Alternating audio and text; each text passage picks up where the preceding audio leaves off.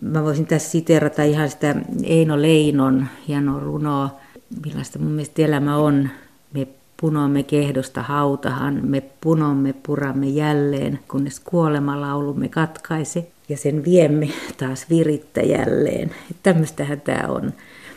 Iro Haarla, sinä olet jatspianisti, harpisti, säveltäjä ja olet levyttänyt kansainväliselle levyyhtiölle musiikkiasi ja nykyään konsertoit soolopianistina omien yhtyeidesi kanssa. Pystytkö kuvailemaan, että mitä musiikki sinulle merkitsee? Minkälaisen maailman se on sinulle avannut? Musiikki on ollut mulle alusta asti semmoinen ystävä, joka on aina, aina läsnä. Se on suuri ilon tuoja ollut mulle ja myös kyllä selviytymiskeino. Se on antanut mulle niin, ja myös semmoinen tunteiden purkautumiskanava. Mä oon hyvin voimakkaasti tunne ihminen, mikä mun musiikissa tulee tärkeimpänä asiana esille. Ja sanotaan, että se on mun elämäni sisältö ollut alusta asti. Musiikki on kuulunut elämääsi ihan lapsesta asti, että olet syntynyt vuonna 1956 Tampereella suurimman osan lapsuudestasi ja nuoruudestasi olet kylläkin sitten asunut Helsingissä. Äitisi Helena Salonius ja isoäitisi Helmi Freelander olivat molemmat oopperalaulajia. Toivovatko he, että sinä jatkaisit tätä laulajan perinnettä? Kyllä varmasti toivoivat, että juuri tämä äidin äiti Helmi hän oli hyvin lupaava operalaulaja itse nuorena. Hän oli ainoakteen, suojatti ja pääsi 19-vuotiaana sai pääroolin Savonlinnan oopperajuhlien, ensimmäisten Savonlinnan oopperajuhlien Elinaksi, Elinan surmaoopperassa. Ja tota, hänellä oli hyvin lupaava tulevaisuus, mutta hänelle kävi niin onnettomasti, että hän menetti äänensä, koska hänellä oli liian, hän oli vääränlaiset opettajat, jotka opettivat väärin ja huudattivat ja hän menetti ihan lopullisesti äänensä. Ja tästä hänelle tuli sitten semmoinen, että hänen ainoasta lapsestaan, tyttärestään, hän halusi siirtää tämän asian tyttärelle ja hänellä oli hirveän vahva, oikeastaan ihan painosti äitiä siitä, että hänen piti aloittaa oopperalaulajan opinnot sen jälkeen, kun hän oli jo ensin näyttelijäksi valmistunut teatterikoulusta. Ja totta kai sitten myös, että minä jatkaisin sitä, niin mut laitettiin sitten pianotunnelle aluksi tietenkin kuusi vanhana, koska siinä toiveena tietysti, että mä joskus sitten rupeisin laulajaksi. Mm, mutta laulajaa sinusta ei tullut? Ei tullut. Ja tiedän kyllä sen, että siis laulajan ammatti kun vaatii semmoista hyvin vahvaa itsetuntoa, että menee lavalle, katsoo yleisöä ja mä olin niin ujo ja arka, että se ei, mulla ei ollut sitä vaadittavaa kar- karaktääriä siihen hommaan. Sinulla oli helpompi mennä sinne pianon Kyllä joo, sai hautautua sinne ja uppoutua siihen sävelmaailmaan katsomatta suoraan ihmisiä silmiin. No millainen se oli se sinun lapsuusperheesi? No siihen kuului äiti ja tietenkin tämä vahva isoäiti, äidinäiti Helmi ja sitten mun isoveli Teuri. Tämä isoäiti Helmi hän oli niin kuin kyllä tavallaan niin semmoinen perheen matriarkka, että, että hän kävi joka päivä, päivä siellä meidän kotona ja mä vähän pelkäsin häntä. Että hän oli hyvin ankara, että meillä oli tota, se sitten myöhemmin varsinkin, mitä muistan, niin, niin meidän piti tehdä kyllä kotitöitä, mikä sinänsä on hyvä asia. Että sitä en sano, mutta että jos sitten vaikka rikkoi vahingossa astioita tai jotakin, niin kyllä, kyllä mä sain selkääni siitä. Tai pantiin nurkkaan seisomaan, että hyvin kova kuri oli. En sano välttämättä, että kurinpito on pahasta ollenkaan, mutta se aiheutti vaan sen, että että sitten tuli semmoinen niin vähän pelon tunne meihin ja aina pelkäsi, että ei vaan nyt tee mitään väärin. Tuli semmoiseksi varovaiseksi ja sitä kautta mä varmaan myös tuli semmoiseksi vähän sisäänpäin kääntyneeksi ja se korosti sitten, jos mä oon luonteeltani ollut ujo ja arka, niin se vaan niin kuin sitten ruokki sitä. Otetaan tämä ensimmäinen kuva. Tässä on kaunis äitesi vuonna 1962. Tämä on valokuvaamossa otettu potretti. Millainen äitisi oli ihmisenä? Mitä sinä muistat hänestä sieltä lapsuudesta? No mä muistan hänet semmoisena semmoisena ihailun kohteena, että enemmän, enemmän semmoisena ihailtavana laulajana kuin, kuin, niin kuin äitinä, koska hän oli hyvin uppoutunut siinä vaiheessa tähän opiskeluun. Just hän nyt toteutti sitä äitinsä toivetta tulla oopperalaulajaksi ja mä ymmärränkin sen, että, että semmoinen vie aikaa ja hän ei niin kuin sitten kauhean paljon niin kuin viettänyt sitä aikaa meidän kanssa, mutta mä todellakin niin ihailin sitä musiikkia, kun hän lauloi niiden levyjen kanssa, harjoitteli Verdiä ja Puccinin aarioita ja musta se oli niin kaunista. Mä jopa yritin jäljitellä sitä, kun äiti lähti pois kotoa, niin mä laitoin ne samat levyt soimaan ja kuvittelin niin kuin olevani hän. Mä, mä, niin, mä kyllä muistan, että mä niin kuin hirveästi kaipasin hänen semmoista lämpöä ja sitä, että hän olisi ollut mun kanssa. Ja illallakin, kun mä menin nukkumaan, niin mä aina pyysin, että voisitko tulla laulamaan mulle sängyn viereen. Joskus hän tuli kyllä. Me ei saatu, niin kuin, jos hän harjoittelikin, niin kuulua eikä näkyä. Että me oltiin sitten veljen kanssa hyvin paljon kahdestaan leikittiin ja, ja tota, jotenkin tun, tun, tunsimme, että me emme niin kuin kuulu hänen maailmaansa, kun hän on, hän on siinä laulajan, laulajan maailma, musiikin maailmassa. Ja... Tässä äidin valokuvassa vuodelta 1962, niin millaista vaihetta silloin elitte? Se oli tota, ehkä sitten mulle hyvin surullinen paikka se, että tämä mun kauheasti ihailema äiti sitten, hän lähti yli vuodeksi Itävaltaan, Viiniin ja Salzburgiin opiskelemaan laulua ja varmasti myös esiintymään sinne, eli luomaan uraa. Että hän oli yhtäjaksoisesti poissa yli vuoden kotoa ja mä viisivuotiaana silloin koin, kun me mentiin häntä saattamaan satamaan, niin mulla oli ihan semmoinen käsitys, että nämä on ikuiset jäähyväiset, että hän lähtee nyt pois kokonaan mun elämästäni ja mä muistan kyllä, että ne illat oli hyvin surullisia kun nukkumaan menin, mä tajusin, että mulla ei niin ole äiti enää. Mutta sitten hän rupesi lähettää kuitenkin aina niin kuin postikortteja tuli ja niitä me sitten odotettiin veljen kanssa. Sitten mä tajusin, että kyllähän on jossain kuitenkin.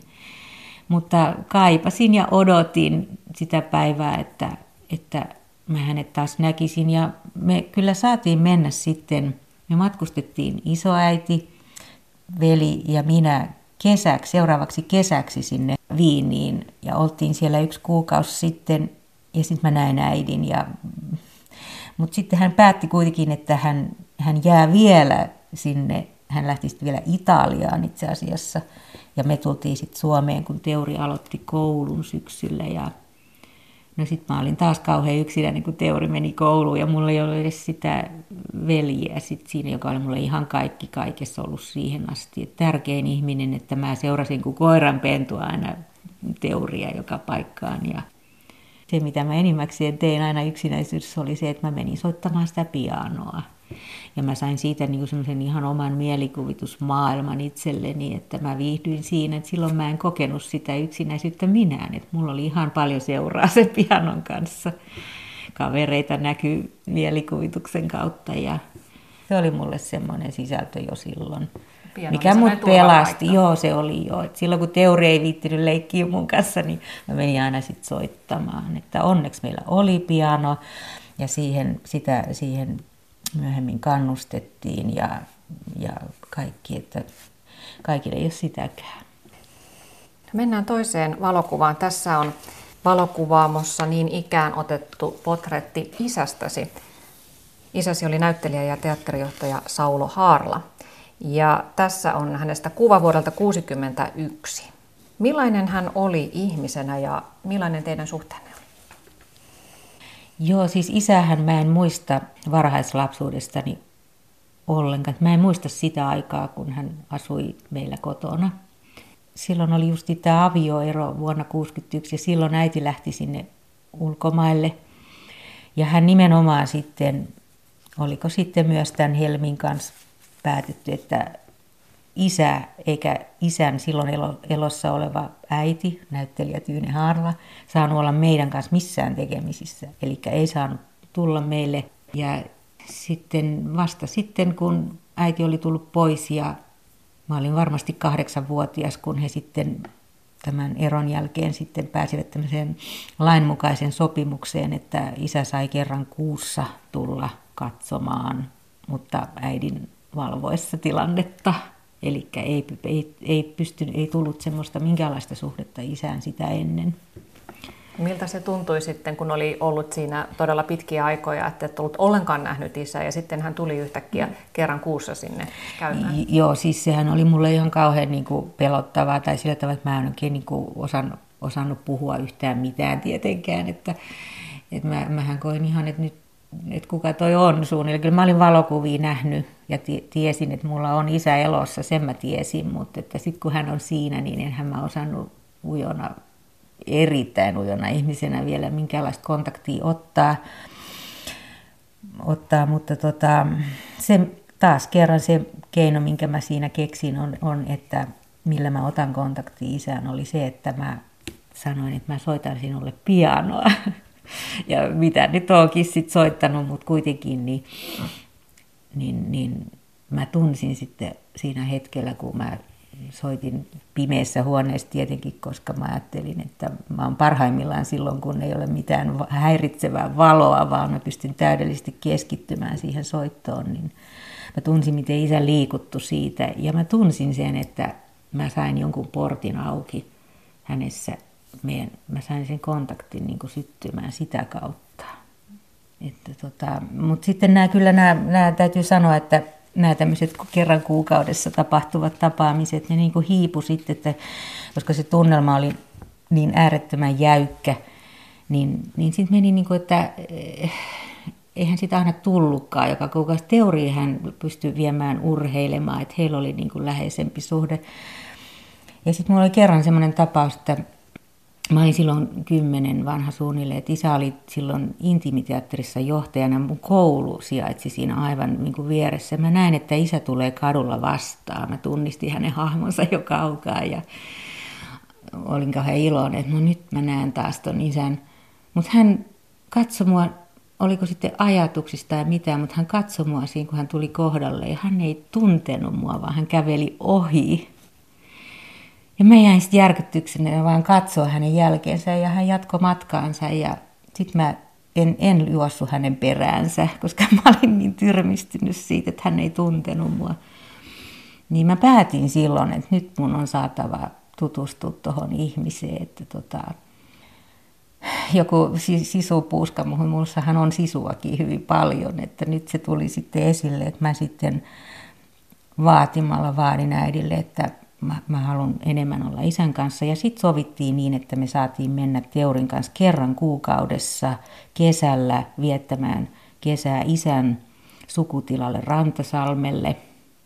Ja siellä mä varsinaisesti sitten tutustuin häneen paremmin. Ja tajusin, miten paljon mä rakastan mun isääni ja miten paljon hän minua.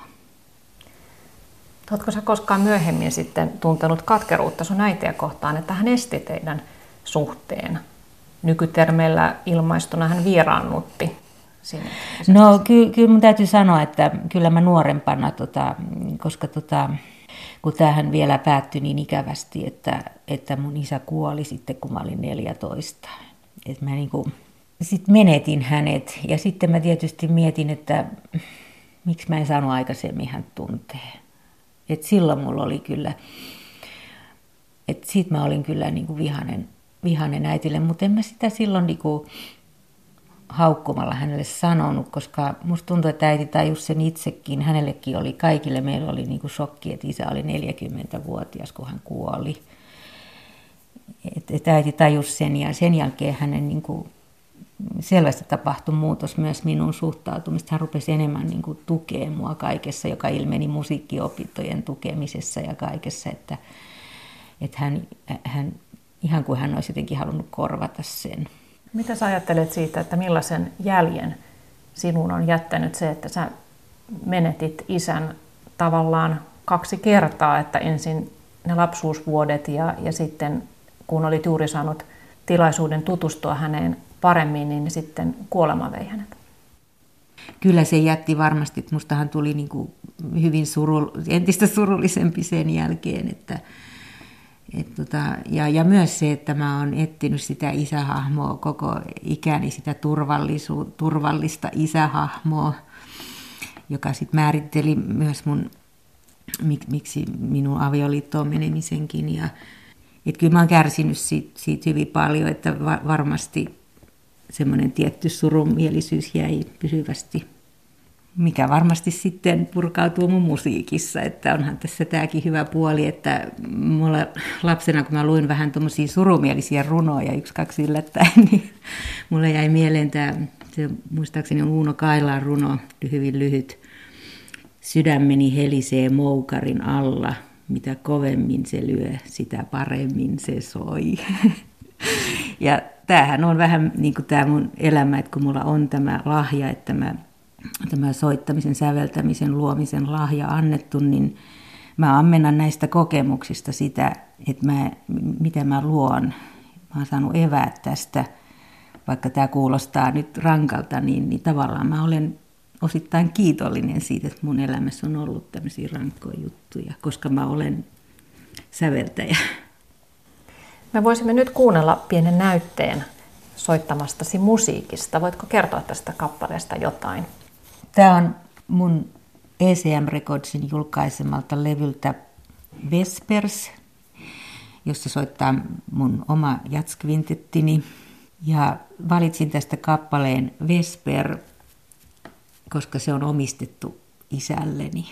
Ja tota, Vesperhän on illan rauha, kun kaikki on tehty. Ihminen voi hyvällä omalla tunnolla mennä lepäämään ja omistettu isälleni.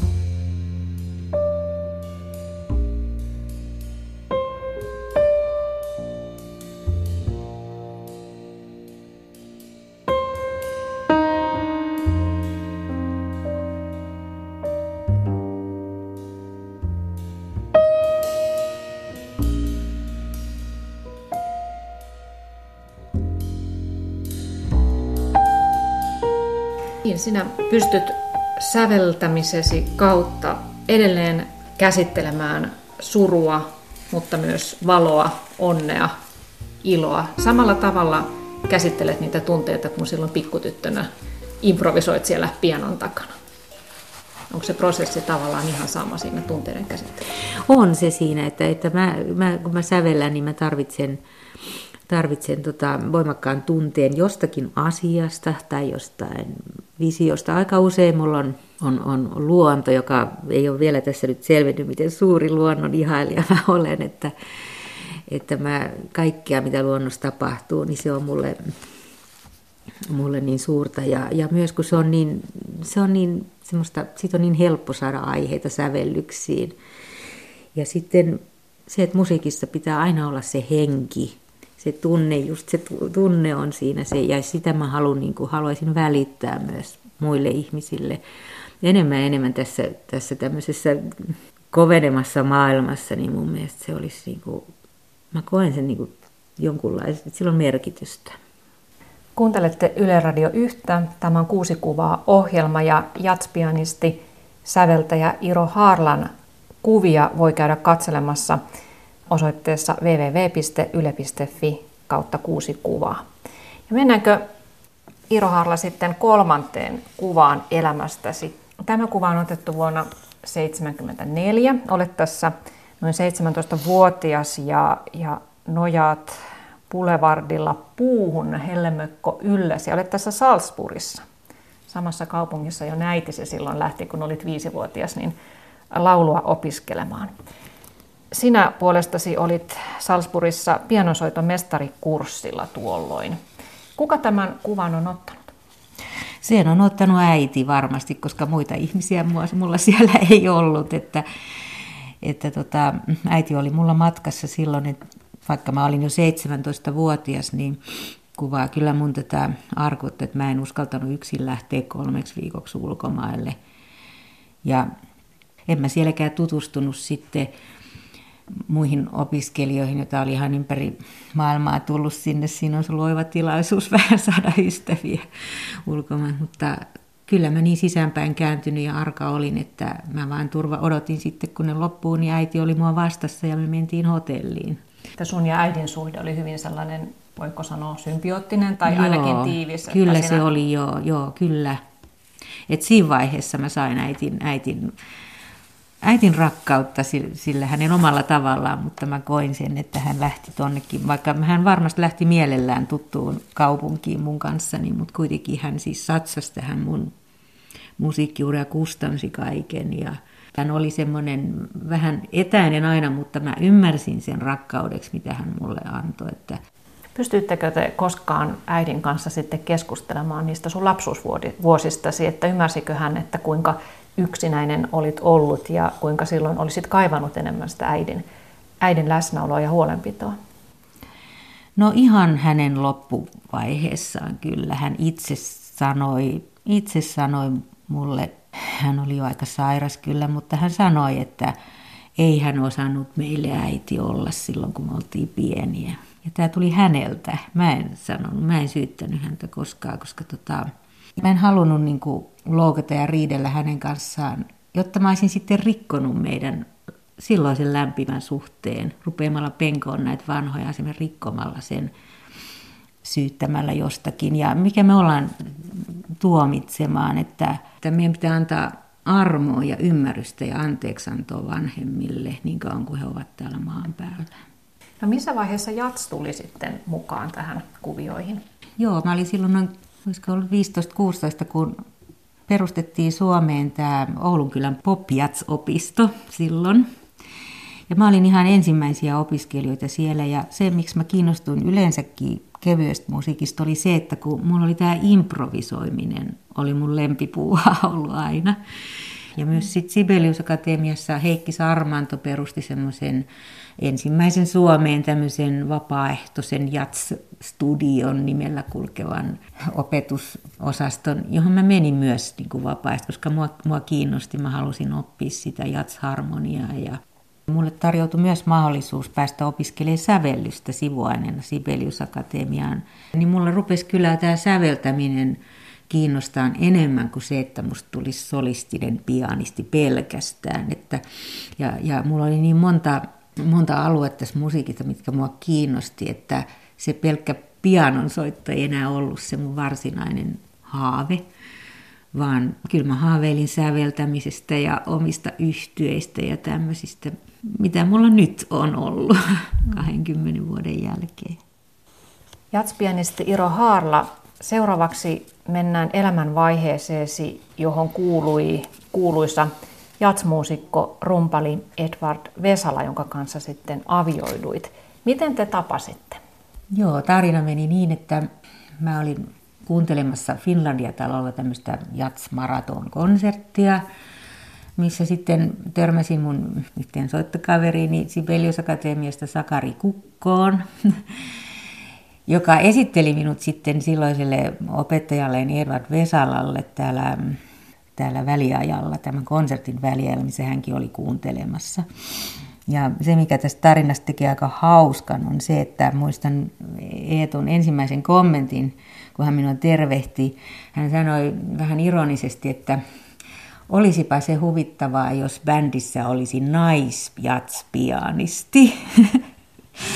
Ja ikävä kyllä tässä sitten kävi niin, että, mutta hän, hän sanoi sen niin kuin siinä mielessä vähän, että siihen aikaan oli hyvin yleinen käsitys, että naiset ei osaa soittaa jatsia ihan muillakin kuin hänellä, että heiltä puuttuu jotain ratkaisevaa. Niin, mutta hän joutui kyllä sitten vähän ottaa pakkia, että, että myöhemmin kun ajattelen, niin hänellä ei sitten ollut yhtään projektia, missä mä en olisi ollut mukana jollain tavalla.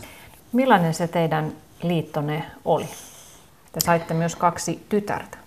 Joo, jos mä ensin nyt puhuisin näistä tyttäristä, että mä olin kyllä, se oli mun maailman ihanin, mun elämäni ihanin tapahtuma, että mä sain nämä, nämä tyttäret, että lumi syntyi kaksi päivää ennen jouluaattoa 81.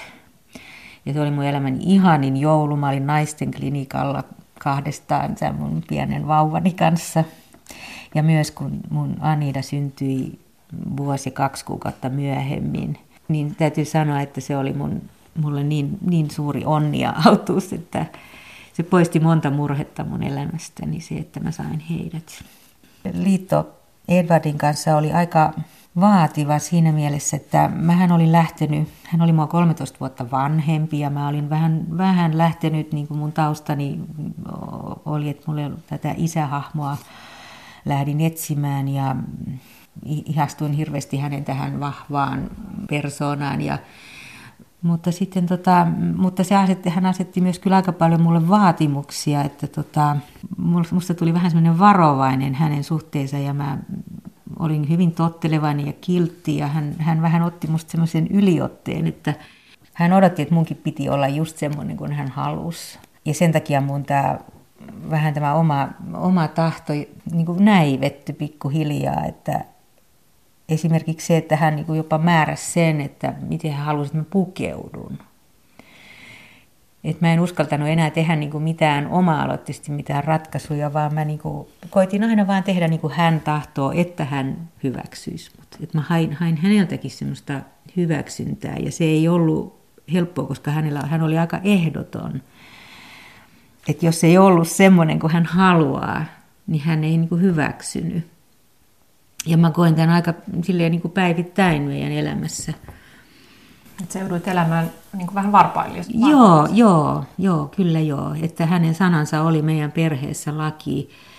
Että tämä niin kyllä lapsetkin kokivat ja aistivat ja, ja että semmoinen jännittyneisyys oli ja mulla oli kuitenkin hirveä niin kuin halu aina auttaa Edwardia ja tehdä kaikki, että hän olisi onnellinen ja pitää perhe kasassa. Se oli mulle ihan ykkösjuttu, koska mä itse olin kärsinyt tästä avioerosta, niin mulla oli ihan, niin kuin, ihan kynnyskysymys se, että pitää kasassa tämä perhe, että tota, mulla oli hirveät niin kuin paineet sanotaan. Ja jotenkin mä koin, että mulla on kauhean vastuu tästä, että mä en saanutkaan sitten sitä semmoista turvaa, mitä mä lähdin hakemaan.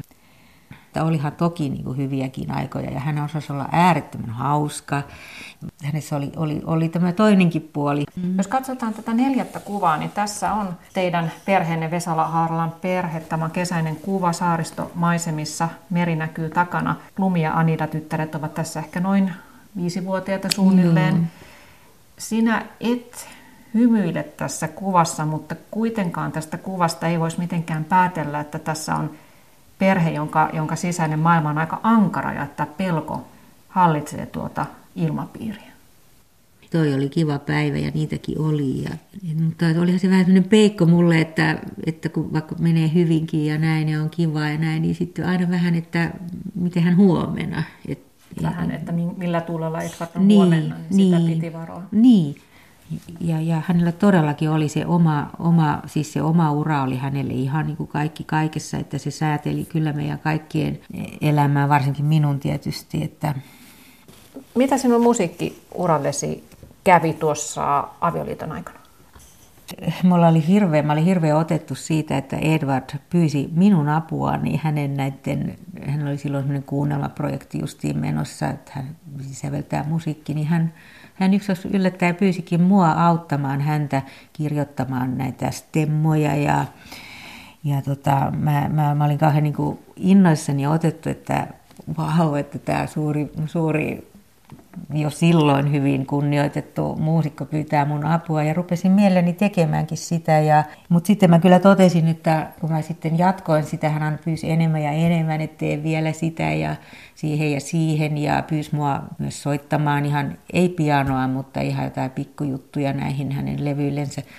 Niin mulla jäi sitten tämä oma juttu ja töitä tuli yhä enemmän ja enemmän ja se vaan niin kasvoi tämä vastuu. Mulla oli hirveä vastuu sit lopulta, kun mä tein Edwardille töitä, että mä teen ne hyvin. Minkälainen merkitys sillä sun työn osuudella oli Vesala musiikin syntymiseen loppujen lopuksi? No se oli kyllä aika olennaista se, että, että mä tein ne sovitukset, sovitin isoillekin orkestereille, että siinähän oli lopussa ihan tämmöisiä Avanti ja Umojats-orkesteri ja mm, Keski-Pohjanmaan kamarin suuria teoksia ja tota, mullahan oli siihen koulutus ja valmius ja kyllä se, kyllä se iso, iso osa sitä, että eihän niitä saa muuten niin kuin esitetty, jos ei joku kirjoita niitä orkesterille. Ja sitten ne osa niistä Vesalan sävellyksistä oli aika, että mä tein niin kuin aika alusta niitä sitten. Hän oli semmoinen taito, että hän otti sitten ihan minkä tahansa soittimisen, hän sai siitä niin kuin ulos sen, mitä hän halusi siihen sävellykseen. Hän pani C-kasetin pyörimään, nauhurin pyörimään, ja se oli siinä se hänen työnsä. Ja mun työ oli sitten tältä kasetilta kopioida ne äänet, siis kirjoittaa nuotille, nuoti, nuotilta ja sitten myöskin usein soinnuttaa ja sovittaa ne semmoiset, että ne pystyy sovittamaan tietylle orkesterille, mille, mikä ne tuli esittämään ja kirjoittaa ne nuotille. Muuten ne olisi ollut vain siellä kasetilla hänen tämmöisenä... Aihioina. Niin, niin.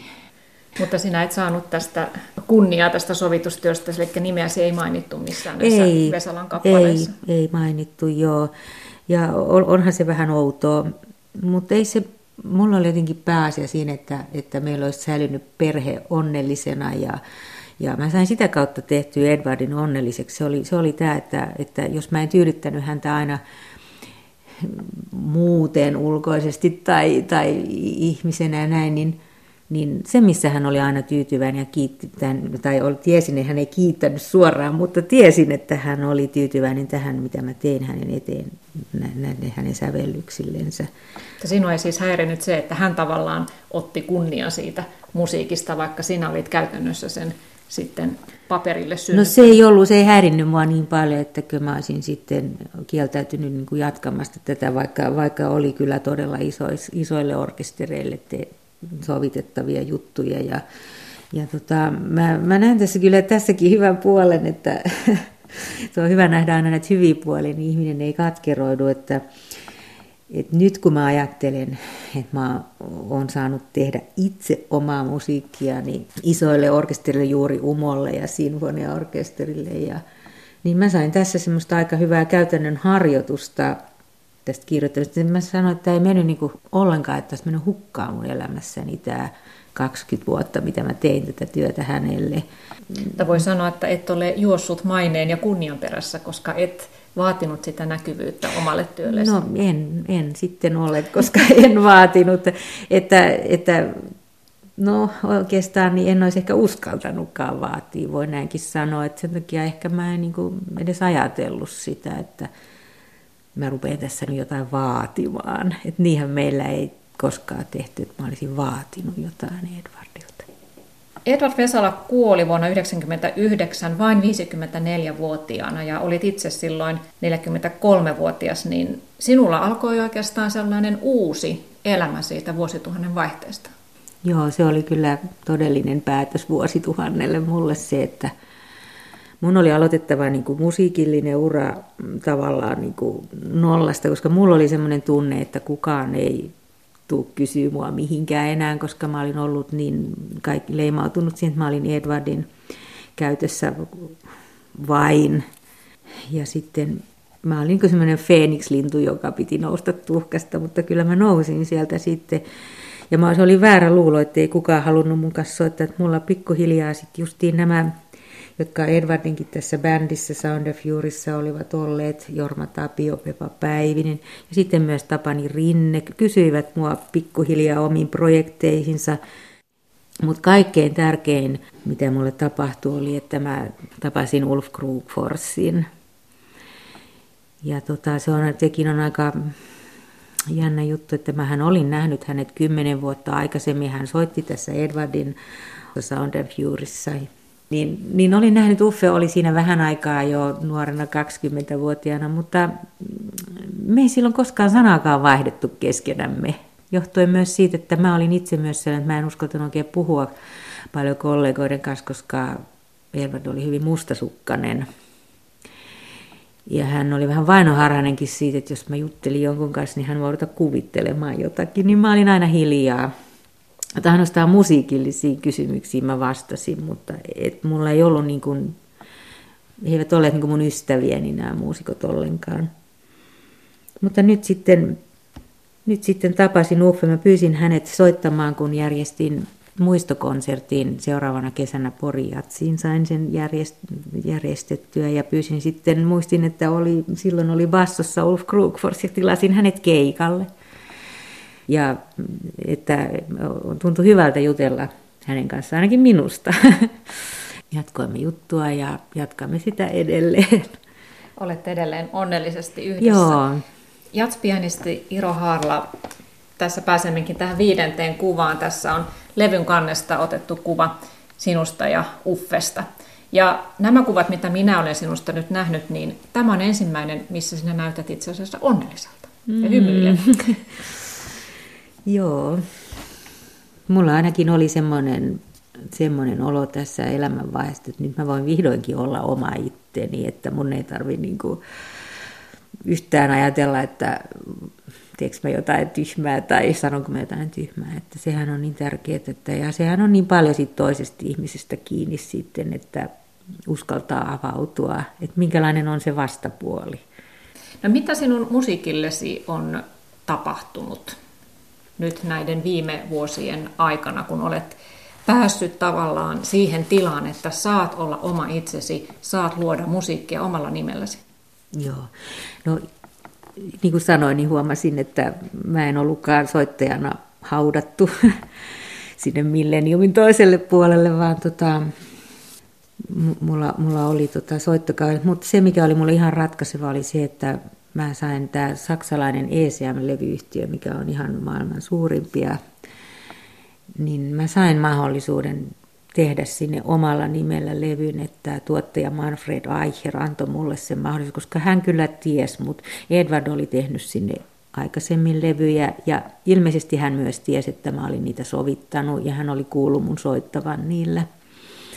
Ja tota, hän sitten tykkäsi minun pianonsoitostani ja mutta toki hän ei mun sävellyksistä vielä tiennyt mitään, mutta jotenkin hän niin kuin vaan antoi mulle mahdollisuuden ja hän, hän niin kuin kasas mulle tämän bändin, missä on siis Iro Harla Quintet, missä on, oli kolme norjalaista. Trygve Seim, Matias Eik, Jon Kristensen, eli kaikki hyvin kuuluisia. Ja sitten mä halusin Uffen siihen bassoon. Meillä on niin yhteinen sävel siinä musiikissa, että me ei niin tarvitse me tiedetään heti, mitä toinen haluaa. Jos mä soitan näin, niin hän soittaa just siihen oikein. Me niin kuin loksahti tämä musiikilliset teemat, te, teemat aivan itsestään yhteen. Ja tämä, että mä sain tehdä sinne tämän mun ensimmäisen levyn Northbound, se oli, sitä kiitettiin kovasti ja se avasi mulle ovet sitten eurooppalaisille jazzfestivaaleille päästä esiintymään ja myös, myös jopa Pohjois-Amerikka ja Kanadaan festivaaleille, että mä sain todella niin kansainvälisen uran, niin kuin, en voi sanoa nyt huippuun, mutta avattua sen oven, ja se on jo paljon. Että tästähän mä en olisi silloin nuorena osannut haaveilla ollenkaan, että mä tavallaan sain enemmän kuin mitä mä nuorena pystyin toivomaan. Ja sitten mä sain tehdä myös toisen levyn, ja nyt mä oon tehnyt kolmannen levyn, että mä oon saanut todella niin paljon hyvä, että mä oon saanut apurahoja Suomessa myös paljon tunnustusta ja saanut tehdä Umo Jats-orkesterille. Silloin siellä oli Anna-Maja Saarela niminen toiminnanjohtaja, joka tykkäsi minun musiikissa, antoi mun mahdollisuuden tehdä sinne. Et jotenkin tuntuu, että mulla on, mua on niin kuin autettu ihan hirveästi ja sitten mä oon aina tehnyt kuitenkin hyvin ne hommat. Iro Haara, käyneet läpi tässä viisi kuvaa elämästäsi ja se kuudes kuva on vielä ottamatta. Millaisen kuvan haluaisit nähdä itsestäsi vielä otettavan? Joo, tyhjä kuvahan tarkoittaa sitä, että me oikeasti emme niinku tiedä, mitä meille tulee, eikä meidän elämä mene sen mukaan, mitä me suunnitellaan. Niin on mullakin mennyt. Tämä on, tämä on, elämä on niin traagista siinä mielessä, että sitten kun me ollaan vanhoja elämänkokemusten kautta jotain opittu ja rakennettu ja ollaan niin kuin vähän viisaampia, niin sitten meidän aika loppuu. Ja mä voisin tässä siterata ihan sitä Eino Leinon hienoa runoa, millaista mun mielestä elämä on. Me punomme kehdosta hautahan, me punomme puramme jälleen, kunnes kuolemalaulumme katkaise ja sen viemme taas virittä jälleen. Tämmöistähän tämä on. Mutta, mutta tietenkin on toive, toive mitä tota, tämä kuva voisi mulla olla.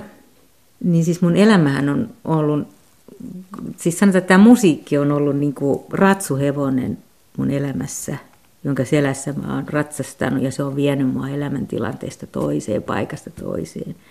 Ja nyt mä koen, että se on tuonut mut kotiin – mä oon nyt turvallisessa paikassa. Että mä voin niinku rauhassa katsoa, mitä elämä mulle vielä antaa. Mulla ei ole mitään paineita enää. Et mä oon jossain sanonutkin, että kumpa elämä olisi sellaista, jota mä voin nyt sanoa, että elämä on sellaista kuin kulkisin kohta kirkastuvaa taivaan rantaa. Et mä näen, kuinka tämä kirkastuu väitellen, mutta se on kuitenkin taivaan ranta – se, mikä mulla on antanut voimaa hyvin paljon, on se, että mulla on nykyään tämmöinen kristillinen elämänkatsomus, mistä mä saan turvaa. Esimerkiksi niin kuin psalmissa 61 sanotaan, hän vie minut turvaan kalliolle, minne itse en jaksaisi nousta. Tän mä oon myös säveltänyt Juhani Aaltosen ja mun duolevylle, koska tämä on mua, kuvaavaa. Ja lähinnä mua tässä kristillisyydessä mua sanoisin sen, että mitä Jeesus on täällä maan päällä ollessaan tehnyt ja sanonut, niin ihan lyhyenä esimerkkinä tämä, että jospa me kaikki toteutettaisiin sitä hänen yhtä asiansa edes, joka on älkää tehkö toisillenne, mitä ette toivo itsellenne tekevän, mitä maailma olisi paljon parempi paikka elää. No, mitä tämä kuvaa, mitä mä toivon? Mä toivon saavani tehdä vielä musiikkia kaikenlaisille ihmisille ja välittääkseni heille sitä samaa valoa ja lohtua, mitä itse olen saanut loppuun asti.